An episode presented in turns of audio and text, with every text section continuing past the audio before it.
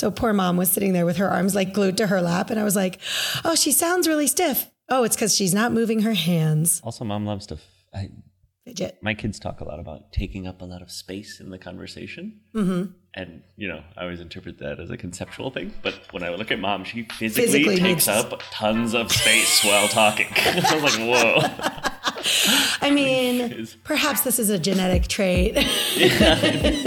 I am so excited to introduce y'all to another member of my kooky family, my sweet, smart, tiny little baby brother Zeb, who is like six feet tall and in his 30s, but it doesn't matter. He will always be our baby. Zeb is also one of the people who inspired me to start the show, like my mom. And also, like my mom, he is a professional Jewish educator. And yet, like me, also a pretty secular American Reform Jew. This is actually one of the first episodes I recorded, and we dug really deep into what our upbringing meant and what this Jewish identity is. Zeb's perspective is especially interesting because not only is he incredibly well educated and an educator in whatever the heck it means to be Jewish in the modern world, but he moved to Israel as an adult and lived there for almost 10 years, which is a completely different way of living out one's Jewishness than the American version we grew up with. Bear with us. We are the children of professors, so this one gets a little heady, but you are going to learn a ton. This episode is packed with terminology, so definitely check out the glossary. And if you don't see a word you hear, check the notes from a former episode. We may have talked about it before. Also, just a little heads up there is a word in the latter part of the episode that is used as a slur for Jews, but it's in the context of Zeb explaining the origin of it to me. Okay, here we go. So, in my head, these are two separate things, but maybe they're not, right? So, on the one hand, when people ask me if I'm Jewish, I always say I was raised Jewish, mm-hmm. which is interesting. And I know you and I have talked about that before. But on the other hand, it's like, oh no, I'm not really Jewish, but I'm just, you know, casually, you know, quoting scripture and saying, oh, you don't know who Boaz is? Well, let me explain to you the concept of the righteous Gentile. So, like, why is that a thing that we, I don't know that this, obviously, I can't, I am not the spokesperson for Jews. I'm not the spokesperson for American Jews. But in the Reform tradition in which we were raised, at least growing up, I would say that's pretty common. Like, I think most Jewish kids that we grew up with could tell you the Bible stories in pretty good detail, or at least the overarching messages and bullet points, right? And I don't know. I mean, maybe I've never really talked about the Bible with my Christian friends, although that's not true because, Some of them could probably quote it better than you too. yes, for sure, many of them. But the point is, I think they would all call themselves Christian. religious Right. and Christian if That's they thing. could If- do that. If you leave the faith of being Christian, you're not culturally Christian. You're just not. You're atheist. Interesting. If or you stop believing in Judaism, you're still a Jew. Yeah, that's a really interesting point. Although, dare we suggest that the neutral, at least in this country, is culturally Christian? Right. I would also agree with that. I think people talk about America as a secularized country or a secularizing country, but it's actually secularized Christianity. I agree. And also, I, this is one of the things that I've observed, you know, living here. I think the cultural default is Christianity Right. in this country, at least. But yeah, I do think it's interesting. Like, I don't consider myself religious. And yet, from the time I was in first grade, I was in a classroom studying, I guess you could say at least the trappings, but the major tenets of this religion from the language to the holidays to the lifestyles. I mean, the curriculum that we learned was the quote unquote lifestyle curriculum. So it was like every single year we learned about different parts of quote being Jewish. How do you get married? How do you have kids? How do you have a bar mitzvah? Where does that all go? Yeah. Yeah. I think the idea of culturally Jewish is, if I'm not mistaken, a term that became more popular in the 90s and early 2000s. And a lot of people started to identify as culturally Jewish, with the clear implication being as opposed to religiously Jewish. And I think that this term came about largely because it answered a need that a lot of people felt in defining their identity. And how am I Jewish? In what way am I Jewish? Describing what you said. Like, I also, obviously, as you know, spent many, a lot of time growing up being sent to learn all the, like you said, the cultural trappings of being Jewish, the holidays, the language, I don't know, stories. All of those things happened in a synagogue, in a place of worship. That's true. in a religious school, quote unquote, or at least Yeah. that's what it was called, and that's what it was called when our mom, who, well, I'm not sure when she stopped being atheist, but the self-avowed Well, agnostic in her mind, was the director. in her mind, she never was atheist. In her mind, at least in her version of the story as she tells it now. but you know, that's also very consistent. You know, people tend to get more religious as they get older. Um, but I mean, I, I always thought of us as a pretty agnostic family. Yeah, And definitely. even when she became the education director at Temple Emmanuel, in my mind, it was an educational role, not a religious role. yeah, I But the think so way that she tells well. it now, it's not that way. But that's not how we lived it at the time. You know, when I was, even then, I remember her discourse about it was very much more about the anthropological, quote unquote, truth slash history of Judaism, the way Right. that people perform, not perform it. I don't mean perform as in performative. I mean the way in which it has a role in our actions in our lives. I always felt like she explained that to us from an anthropological perspective rather than a religious one, but maybe I'm wrong. Uh, no, I think you're right. I mean, I also think that uh, you know perhaps that happened some point along the way where mom spent years teaching Judaism and slowly became also more receptive to the religious tenets of Judaism. And it became her whole community as well. But those were the th- first things that brought her into it, I think.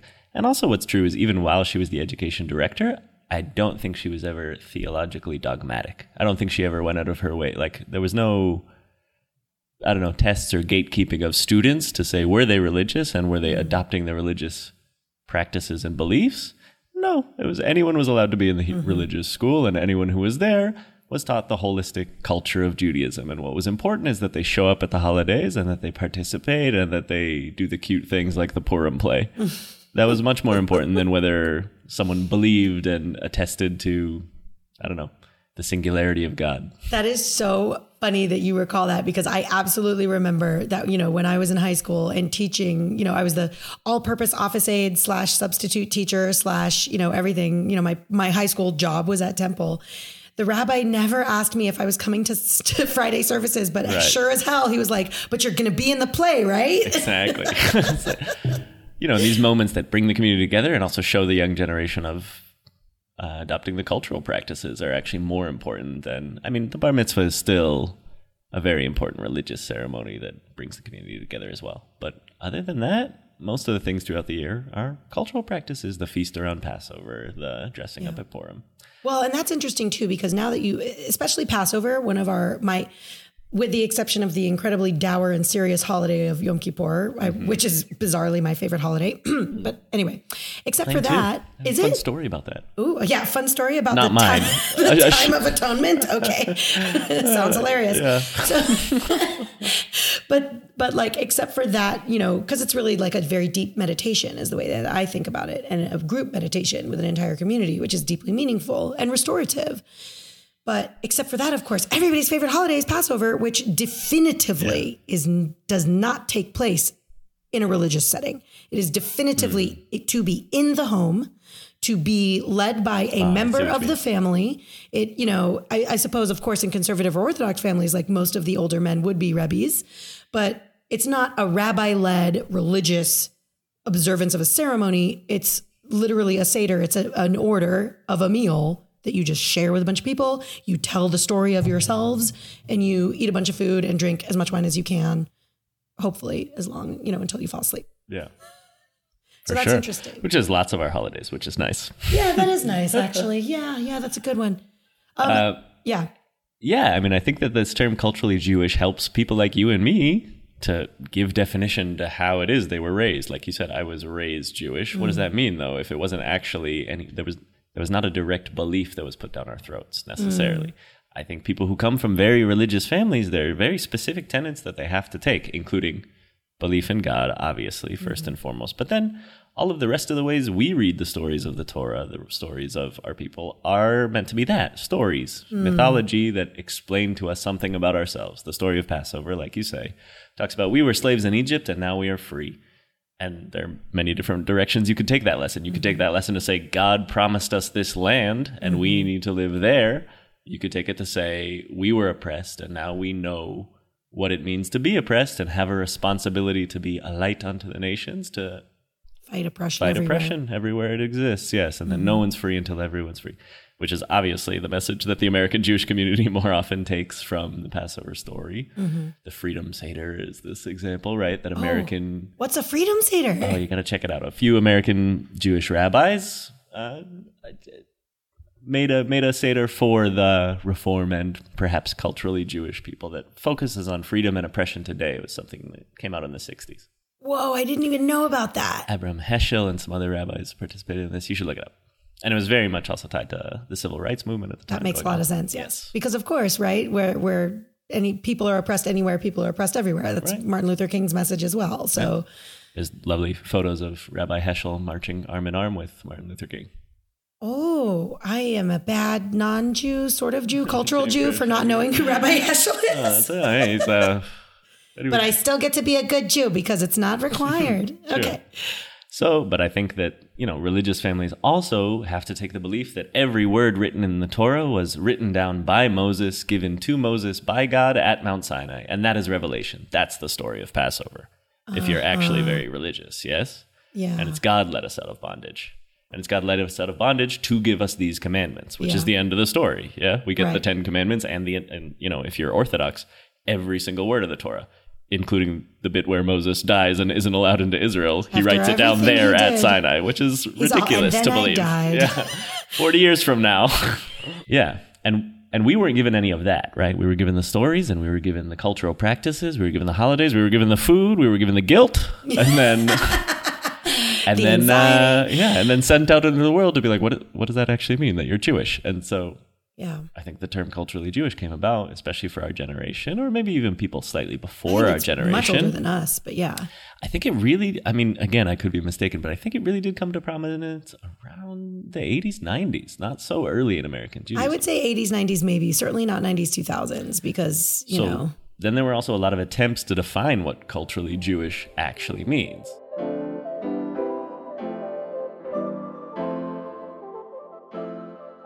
Yeah, I mean, my recollection is, you know, the at least the idea of culturally Jewish is rooted in the assimilationism that was happening mm-hmm. for Western European Jews in really in the interwar period, mm. but especially obviously before World War II, because you know this is the time, and you know the the the historical learning of it that I got from you know Sunday school and Judaic studies and whatever is that, you know, these were discussions that were already happening around the time of Theodor Herzl, around the time of Zionism was, you know, what does it mean to be Jewish in the diaspora?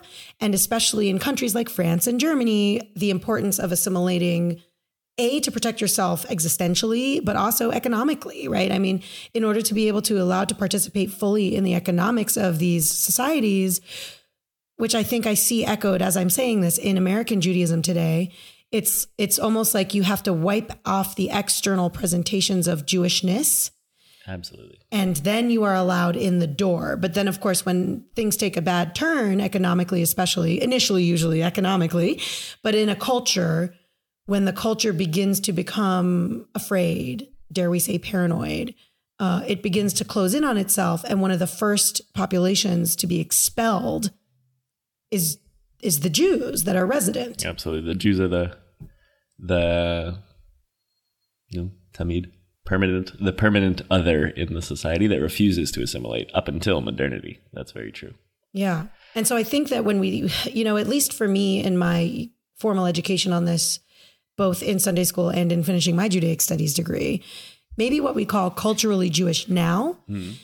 is just what was being talked about in Germany, you know, in the 1920s and 30s by the philosophers and writers of that time about how, you know, I'm a German first and I'm a Jew, mm-hmm. which did not work out. Yeah, the tagline or the way people explained the what the reform movement brought to Judaism was you could be a German in the street and a Jew in the home.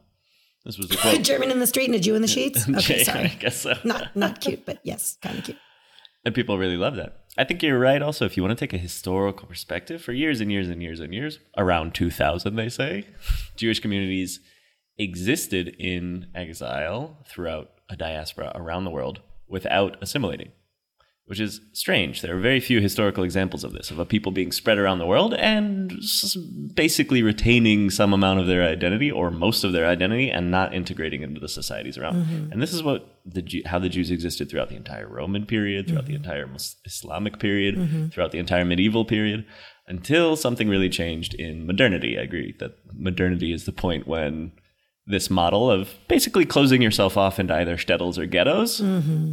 worked for a long, long time, and then modernity changed things.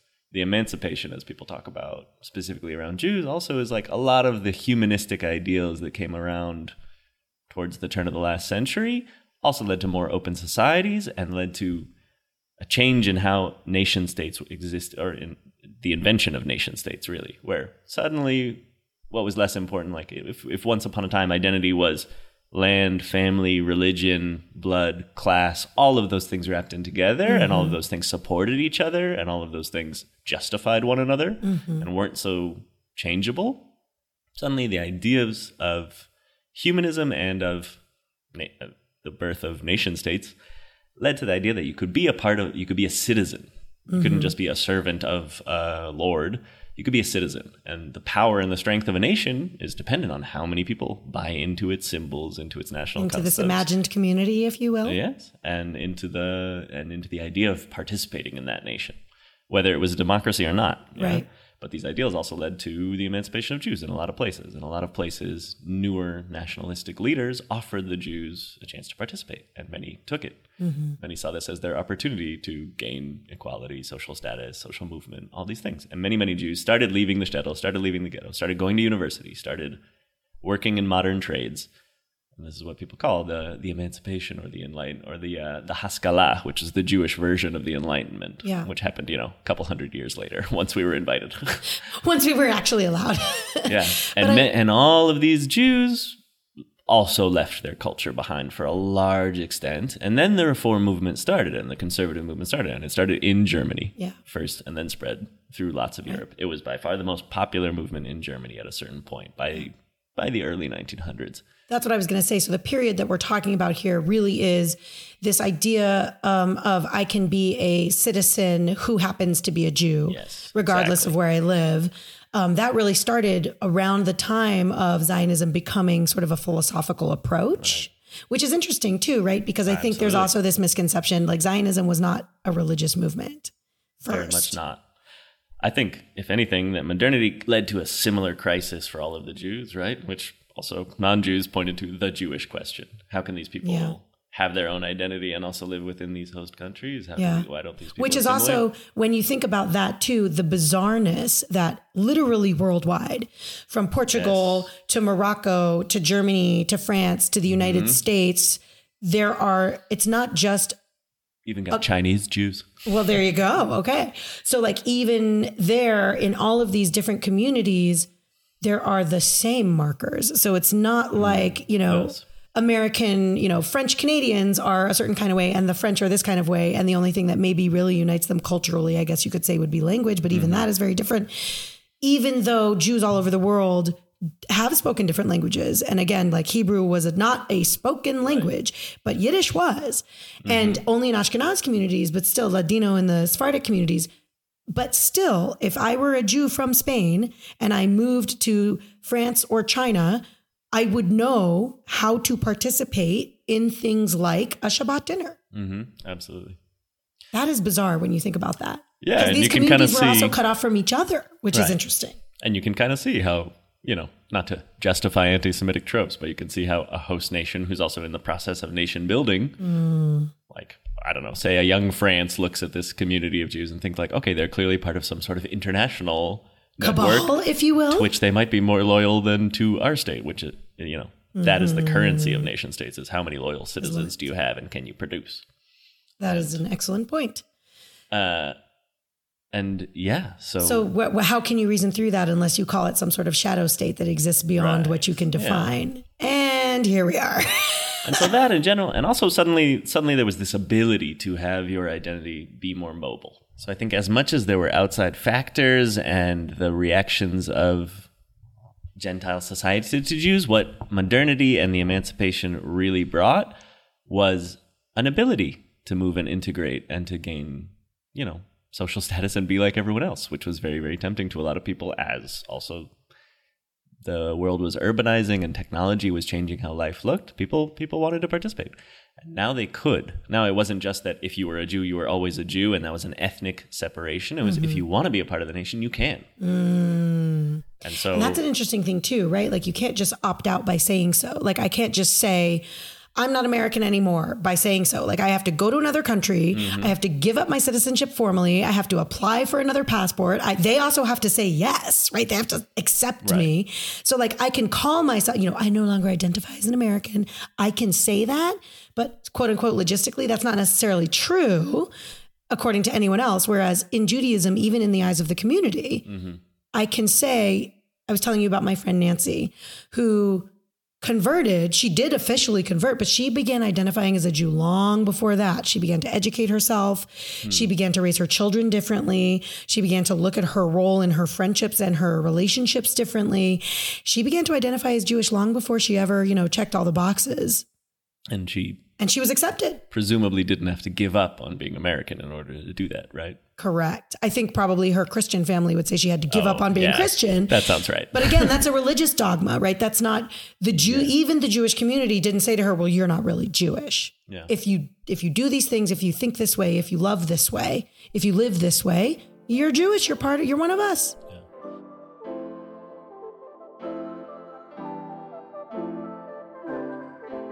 So, if anything, I think the model of Jewish identity that had worked for a long, long time in all these nations across the world suddenly did not necessarily have a satisfactory answer to the young generation anymore in modernity. And that crisis met the whole Jewish community. And I think, in my opinion, and you know, other people have said similar things, there were only three responses that really came out to the crisis of modernity amongst the Jews. One of them was Zionism, hmm. was saying, okay, now identity is wrapped up in belonging to a Nation-states. and in nationhood and peoplehood. Once upon a times, that's how the Jews were. We used to live in sovereignty in our own mm-hmm. land with a leader, with a king, with a mm-hmm. nation state, with judges and all these things. Mm-hmm. And that's when Judaism was a living civilization as well. For the last 2,000 years, we've had the Torah and tradition, and that's it, and kept ourselves separate, and that's enough. And they're saying, okay, to be part of the community of the nations of the world, we also need our own national movement. And that's what mm-hmm. Zionism is the national liberation movement of the Jewish people. That's one response. Mm-hmm. Another response is orthodoxy, mm. which, if anything, didn't exist as it did. Orthodox Jews will tell you we preserve Judaism as it has been for the last 2,000 years, exactly as it's written in the Torah. Mm. That's an extremely fundamentalist view. Extreme. To preserve it as it is written in the Torah. That is not how people practiced in the 1600s. Well, it's not rabbi, certainly not how people practiced in the time of the rabbis either. Right, it's not how they practiced under the Romans. It couldn't have been. Exactly. So orthodoxy was a response to modernity in a total rejection of modernity. If mm-hmm. anything, it was saying, okay, well, all these forces in the world around us that are leading people to assimilate and leave the faith are too much. What we and actually need they'll to come and go. Mm-hmm. This Yes. is constant. We need to double down to something even more fundamentalist. And That that is another response to modernity, in my opinion. And the third response is assimilation, which was by far the most popular one. Well, and and I think you- one could arguably say the safest eh, when uh, from an existential perspective. Yeah, until it wasn't. Until it wasn't. Until Yeah, it didn't work. Did not actually work out in the end. yes, but it certainly offered the most promise in a lot of ways. Yeah, And- that's probably a better way to say it. And um, you know, I would, you know, although I was raised a Reformed Jew and I love Reformed Judaism, I think it's very, very important. I would place it within that trend of assimilation. I think I that think that's right. assimilation began and most people started leaving, and then the Reform movement came and said, okay, well, how do we take the things that have been part of our identity and our ethnic identity, our cultural identity this whole time, and make them in a way that matches the modern world around us that we're attempting to integrate into. Mm-hmm. And that's exactly what they did. And there's a reason that if you walk into any Reform synagogue, it looks like a church. There's Oh my a God. choir and there are pews, and you pray facing forward and facing east. I mean, I guess we did that before anyway, but not in the same, like, I didn't even think about that. yeah. And it usually has similar architecture depending where Yeah. in the world you are. It's meant to emulate and to look like the society around, but to take just be a version of it. A, This is the Jewish version of the same. You pray in the local language. We prayed in English growing Right. up, right? Well, we prayed in Hebrew too, but yeah, in Hebrew as well. we learned the prayers. but still, So- depending on the church you're in, you'll play, pray in English and in Latin. That's right. That's true.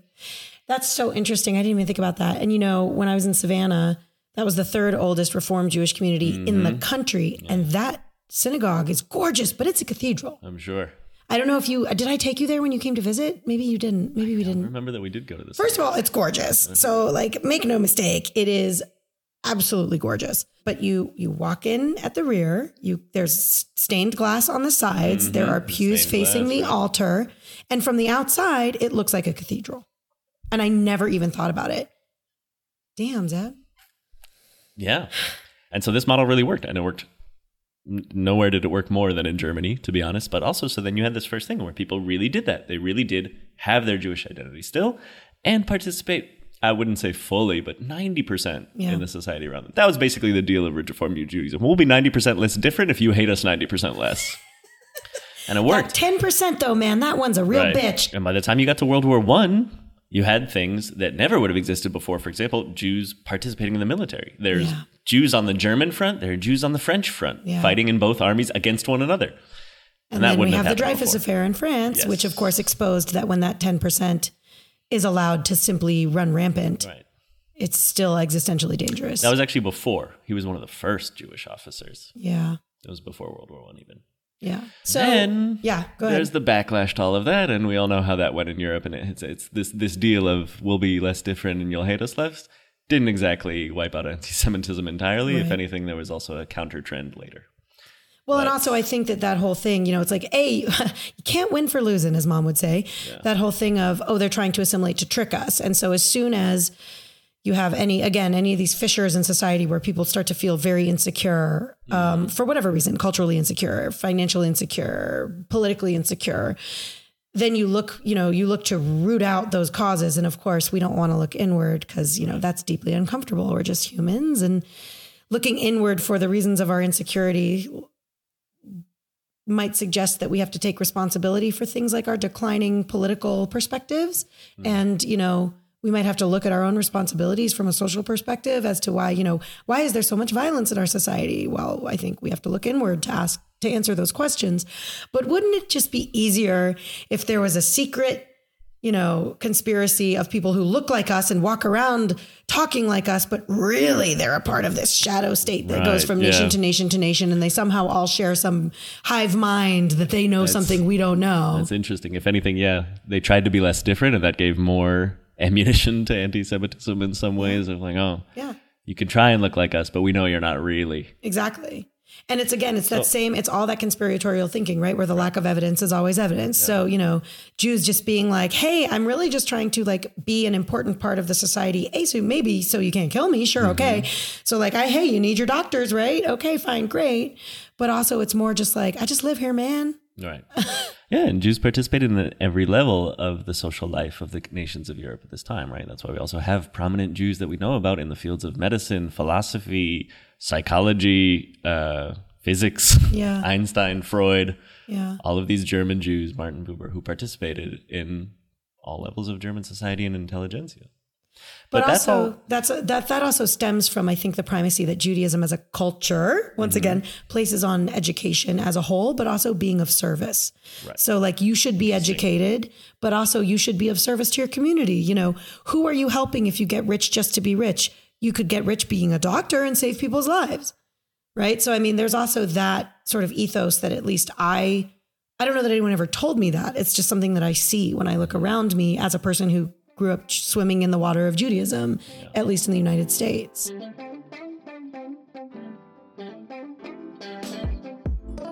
So yeah, these these are all the trends that existed in Europe at this time, right? But in the United States, the trends existed as well, but perhaps in different proportions. And like we said, there are trends. So there still are the traditional communities and the shtetls and the old style Yeah. Jews at the same time as the assimilating Jews, at the same time as the renewal of Yiddishkeit culture in communist circles of Yeah. Jews, at the same time as the Zionist Jews, at the same time. All of these things existed at the same time and in flux. Yeah.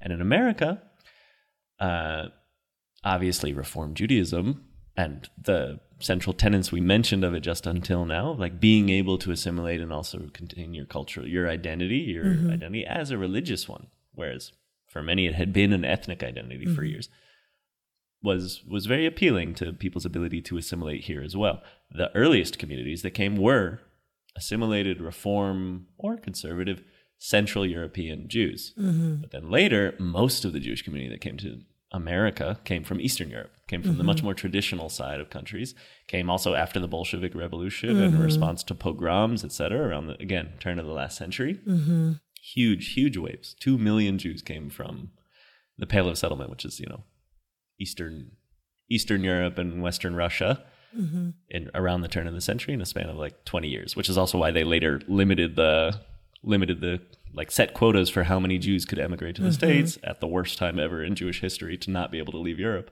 But Yeah. that's a different story. Yeah. And and all of these older more more traditional Jews still very much had all of the aspects of Judaism as cultural markers. They spoke Yiddish in the Right. streets. They most of them didn't speak English. The mm-hmm. term kike mm-hmm. as an insult for Jews was invented in New York. It was mm. older German Jews or Central European Jews, a term they used to call insultingly refer to this newer wave of Russian immigrant Jews. Mm, oh, so the German Jews were calling the Russian Right. Jews. there was this thing in Ellis Island where, you know, if you didn't know how to write your name, they would tell you to just sign an X. But Jews didn't want to sign an X because it's a cross, so they would write a circle instead. Mm. Which circle, I forget the full word in Yiddish, but in Yiddish it's something like kicken something. Okay, I'm going to Google it. Go you ahead. can look it up. And so they started referring to an uneducated Jew who couldn't speak English and couldn't read and write, write their own name as a kike. That was an insult that Jews started calling other Jews and then spread on in New York. It's not something that you'll find outside of the States even. Ugh. And so for Kikkel. Yeah, it says kikkel. kikkel. There so you go. the Yiddish word for kikkel. Uh, so so the so that's what a kike means. It's a, it's a Jew who doesn't know how to write their name in English. Oh, for Yeah. fuck's sake! I know, right? We made the worst insult. So, but I think it spoke to their fear as well. Like we had managed to assimilate. We speak English. We have our communities in such a way that's relatively accepted here in America. And here you are being weird and, And here different you are, you're Jewish. throwing us back a hundred years. Yeah, and you're still culturally Jewish. You still cook your food out in the street, and you can, you know, the for many years in Lower West Side, Lower East Side, there was serious Yiddish culture in the street, Mm-hmm. and people had Jewish their uh, Jewish identity as an ethnic one again. That's what I was just going to ask. How much of that then served to, which, I mean, again, because these communities didn't intermarry outside of one another for mm-hmm. really until the 20th century, there is, that's why, for example, on Ancestry or whatever, you can trace Jewish DNA. So then we have this whole conversation about is it an ethnicity or is it a religion or blah, blah, blah, blah. Mm-hmm. Okay, fine, great. But I can't convert to being African American, mm. right? Like I can't Right. convert to being French it's not a thing I can just do and become and learn and then be that thing. I mean, I guess arguably you could. Yeah, I mean, it's confusing, right? Like if you ask, what is being Jewish? What is Jewishness? What is Judaism? Yeah. I, I think it's you'd be very hard pressed to find a definition. Is it a religion? Is it a culture? Is it an ethnicity? Is it a tradition? And the answer is All yes. of those things. Yeah. And if you say only one of them, then it's not a complete answer. Well, and this the- is, you know, this makes sense then to me of the like, if you're white presenting, if you're from Russia, if you're from Germany, if you're from, you know, mm-hmm. these other Western language speaking countries, even France, etc., and you come to the United States and they ask your religion and you can write it down and then you can melt into the population, visually at least. Mm-hmm. And then if you're coming from Russia and you're wearing weird clothes and you're not saying the right things and you don't speak English and you can't even sign your name, now I think it also in a way forces these societies who are now seeing themselves through the lens of course of nation states as you say in this time of neoliberalism where it's like okay we have an identity that's tied to a flag and a- an oath rather than our you know our generational ethnicity for example. Then you do if you want to limit these populations movement into and in and around the country you have to identify them as another ethnicity as well. Otherwise how do you draw that line around them? How do you say no more of you Yeah, and I, I don't think it's a exclusively Jewish experience. No. I think it's an immigrant experience Exactly. for many groups in the st- in the states. But I'm saying that that's one of the ways that for Judaism, which is also a religion, which is Yeah. also a culture, that's one of the ways to also trap it inside those ethnic definitions so that you can then say, oh no, you're this, you'll never be this. Oh no, you're Jewish, you'll never be white. You'll never be Right. American. You'll never be French because you're Jewish and, you it- can't be both. and it takes time to become American, or as you say correctly, to become white. Hmm. Jews certainly weren't white once upon a time, but neither were Irish, neither were the Polish, and they had to That's burn right. off the old world in order to get. Do you know where the term melting pot comes from? There's a play written by a Jewish American poet and playwright who's second generation immigrant named Israel Zangwill, also later a Zionist, who wrote a play called The Melting Pot. And the play describes basically it's semi autobiographical. It describes the first generation who's still very much old world, very much speaks Yiddish, and the next generation who's born into America and speaks the language and wants to get rid of it. And he describes that the process of integration is a painful one. You have to burn off all of the old world in order to come in to actually join the new world. The term melting pot is, is said uh, negatively, even in its first instance in this play. Meaning that it melts away your You have to individuality burn and off your identity in order to join the American project, actually. Ooh, ouch. Yeah. It's a, there's so many of these opposite things. This is a total aside, but you know, for example, I have made it a personal mission and a very perhaps pedantic one to correctly use blood is thicker than water. So, for hmm. example, I just was saying, you know, we just had Thanksgiving here in the U.S. and I have said to my many of my friends how grateful I am for them because after all, don't forget that the blood of the covenant is thicker than the water of the womb. And so the family that we choose, which is the real quote. Whoa. So we use it in the opposite of its meaning, which is that I somehow owe my family something more than the people that I've chosen because they're my blood, when in fact it's the opposite. The covenant that I make with you, whoever you are, my friend, my my chosen family, is more important than what I was born into that I did not choose, that I had no power in shaping, that I had no agency in. So I, you know, that's one of the things. And again, the bootstraps one is as well used in the opposite of what it was intended to mean. Anyway, different conversation. But yeah, I'm sorry. I'm going into a very historical perspective of this, but that's how I learn things. And I think also, you know, most people in the States can tend to assume that the way things are is the way they should be. And, or And that they've always been, Right. It's a result of some process, but that's less important than, you know, how it is now. But obviously, these things are a result of process and can also change quickly. I think, like, if you take all of these things and then you understand, okay, then World War II happens, all of the Jewish community that we, every Jewish community that we talked about before in Europe, Is eviscerated. a few exceptions, are destroyed completely. Yeah. And then in America, suddenly becomes the largest Jewish community in the world, And which it remains, correct? which it remains uh, until Israel overtakes it in the late 80s, early 90s. and a lot of that I imagine has to do with birth rates. Um, And immigration, but yeah. And assimilation rates in, a, in the States. The Hmm. Jewish community in the States hasn't grown for many years. The the size of it? Yes. Interesting. You know, there are disputes about the numbers. Agav, like apropos what we discussed before of how do you define what Judaism is. Oh, I have a fun anecdote about that as well if you want. Uh hang on one second. Uh uh I'm just doing a really quick, you know, lighthearted search for the percentage of the Jewish population killed in World War II, which you probably know off the top of your head. A third. A Oh, third. it was only a third of the world only. Jews. Sorry, I didn't mean to say it like that. Perhaps more. There were six million Jews killed, and I believe no, no more, uh, close to half. There were around 13 million Jews before World War II. I do know that only in the early 2000s, like not that long ago, Mm-hmm. the world Jewish population got back to the level it was in 1933. Jesus. No pun intended. So anyway, all these dynamics happen here in the states. Suddenly, it became very, very important also to be safe and to be accepted After World and War to II, be loyal of course, in the yeah. Cold War setting, to be loyal to the state, to the American state. Yeah. And uh, then Jews did that, and they folded all of this ethnic identity that they had and had brought with them and had kept until the early 20th century into only the, the only place where it was okay to have that, which is the synagogue, which is their Mm. church.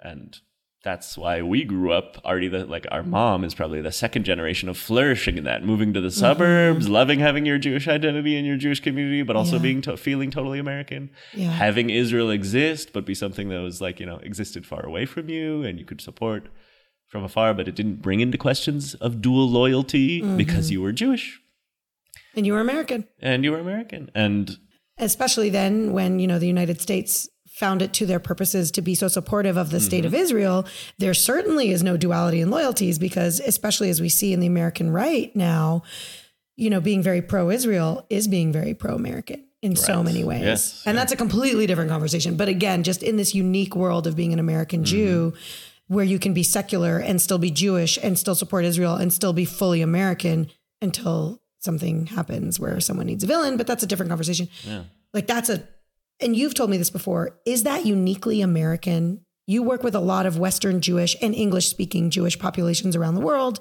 now, especially including the Southern Hemisphere.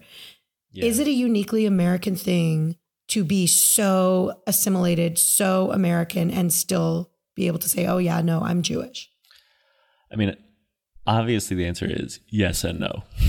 the most Jewish answer there could be to any question ever. if, there, if there was, to be fair, like I, I don't, I don't know if every Jewish community in the world, but I do know that most of the Jewish communities I have visited or met people from are more separated and more traditional in a lot of ways in terms mm-hmm. of their religious practice, in terms of how they integrate into the societies around them, even if mm-hmm. they're actually very assimilated in how they present.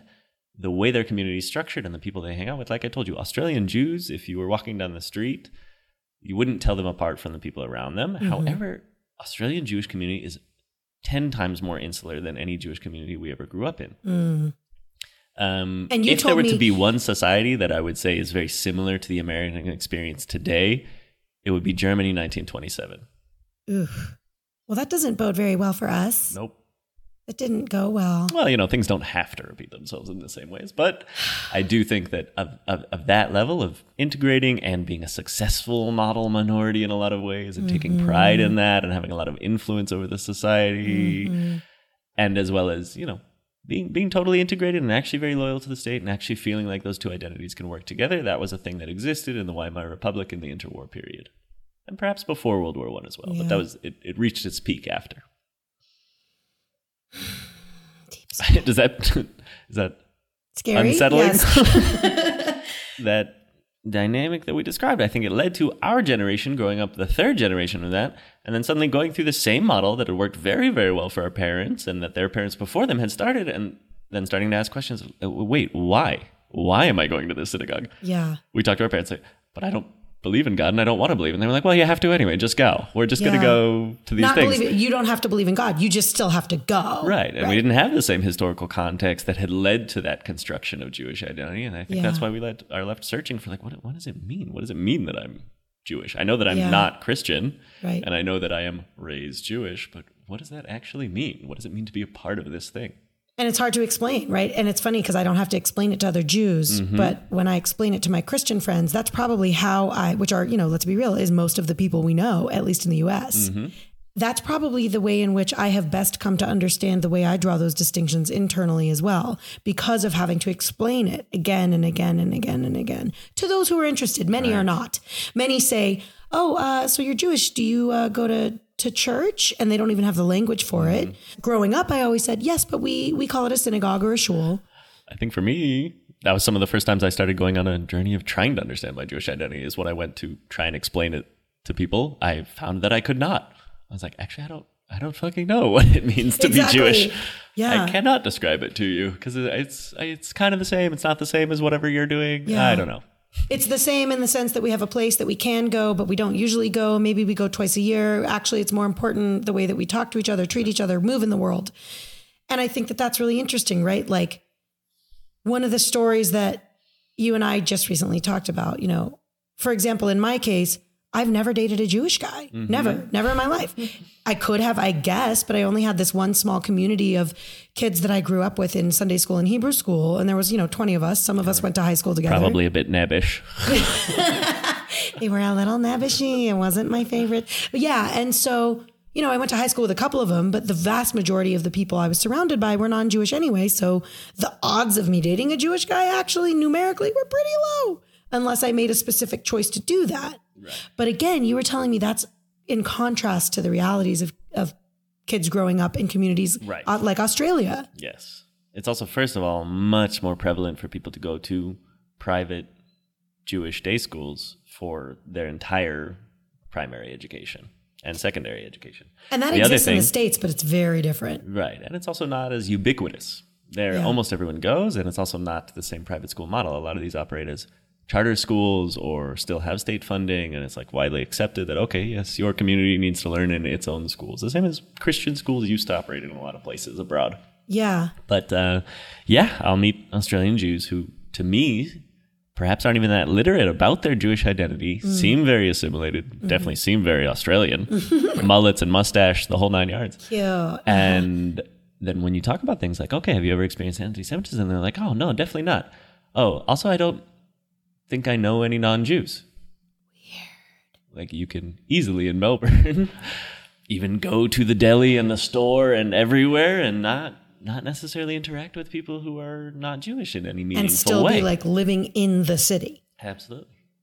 That's crazy. So it is almost a shtetl, but it's just invisible. Yeah, and that's true in Rio, and that's true in Montevideo, and that's true in Manchester. I think London is more similar to the States in a lot of ways, Yeah. but still, in general terms, most communities around the world where Jews are integrated, they're also have separate community institutions. That's so weird.